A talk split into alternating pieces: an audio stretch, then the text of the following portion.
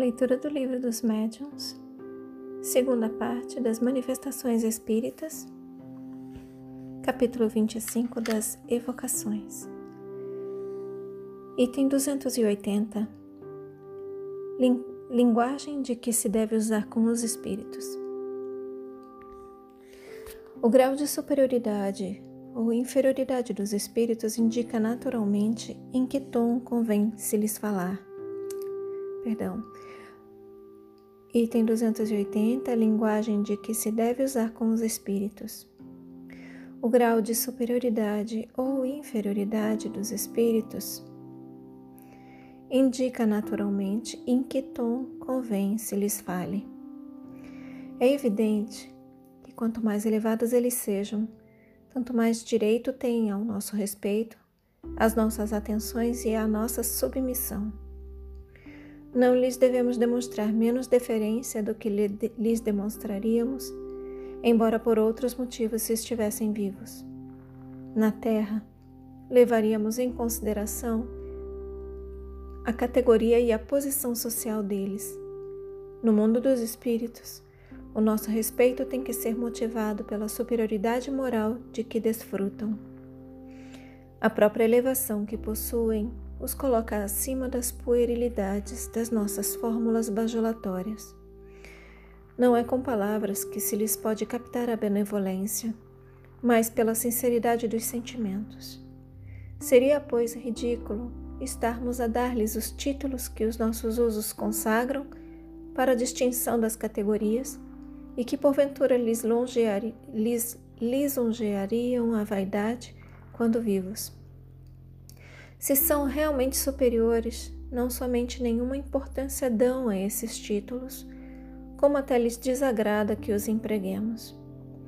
Um bom pensamento lhes é mais agradável do que os mais elogiosos epítetos.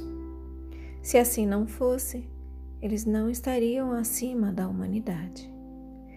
O espírito de venerável eclesiástico, que foi na terra um príncipe da igreja, homem de bem, praticante da lei de Jesus, respondeu certa vez a alguém que o evocara, dando-lhe o título de Monsenhor. Abre aspas. Deveras ao menos dizer, Eis, Monsenhor, porquanto aqui um só Senhor há, Deus. Fica sabendo, muitos vejo que na terra se ajoelhavam na minha presença, diante dos quais hoje me inclino. Novamente, deveras ao menos dizer: Eis, Monsenhor, porquanto aqui um só Senhor há, Deus. Fica sabendo, muitos vejo que na terra se ajoelhavam na minha presença, diante dos quais hoje me inclino.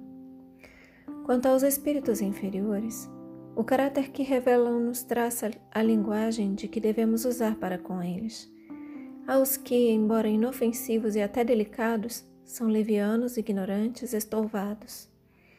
Dar-lhes tratamento igual ao que dispensamos aos espíritos sérios, como o fazem certas pessoas, o mesmo fora que nos inclinarmos diante de um colegial ou diante de um asno que trouxesse barrete de doutor. O tom de familiaridade não seria descabido entre eles, que por isso não se formalizam. Ao contrário, acolhem-no de muito boa vontade. Entre os espíritos inferiores, muitos há que são infelizes. Quaisquer que sejam as faltas que estejam espiando, seus sofrimentos constituem títulos tanto maiores à nossa comiseração, quanto é certo que ninguém pode lisonjear-se de lhe não caberem estas palavras do Cristo, abre aspas, atire a primeira pedra aquele que estiver sem pecado. A benignidade que lhe testemunhemos representa para eles um alívio. Em falta de simpatia, precisam encontrar em nós a indulgência que desejaríamos tivessem conosco. Os espíritos que revelam a sua inferioridade pelo cinismo da linguagem pelas mentiras, pela baixeza dos sentimentos, pela perfídia dos conselhos, são indubitavelmente menos dignos do nosso interesse do que aqueles cujas palavras atestam o seu arrependimento. Mas, pelo menos, devemos-lhes a piedade que nos inspiram os maiores criminosos e o meio de os reconduzirmos ao silêncio consiste em nos mostrarmos superiores a eles, que não confiam senão nas pessoas de quem julgam nada terem que temer, porquanto os espíritos perversos sentem que os homens de bem, como os espíritos elevados, são seus superiores. Novamente, os espíritos que revelam a sua inferioridade pelo cinismo da linguagem, pelas mentiras, pela baixeza de sentimentos, pela perfídia dos conselhos, são indubitavelmente menos dignos do nosso interesse do que aqueles cujas palavras atestam o seu arrependimento.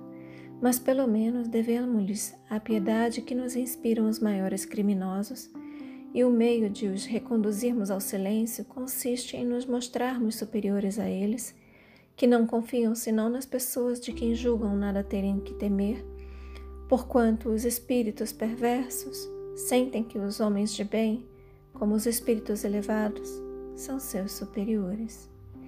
Em resumo, tão irreverente seria tratarmos de igual para igual os espíritos superiores, quanto ridículo seria dispensarmos, os, os, dispensarmos a todos, sem exceção, a mesma deferência. Tenhamos veneração para os que merecem reconhecimento para os que nos protegem e nos assistem, e para todos os demais a benignidade de que talvez um dia venhamos a necessitar. Penetrando no mundo incorpóreo, aprendemos a conhecê-lo e esse conhecimento nos deve guiar em nossas relações com os que o habitam. Os antigos, na sua ignorância, levantaram-lhes altares.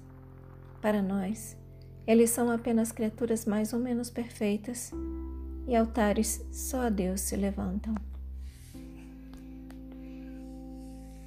Fechem os olhos. Deixem que essas palavras se aprofundem em vocês. Assumam a intenção de contemplar por mais algum tempo sobre essas palavras. Expressem gratidão aos seus guias, mentores, protetores e anjo guardião. Expressem gratidão a Deus.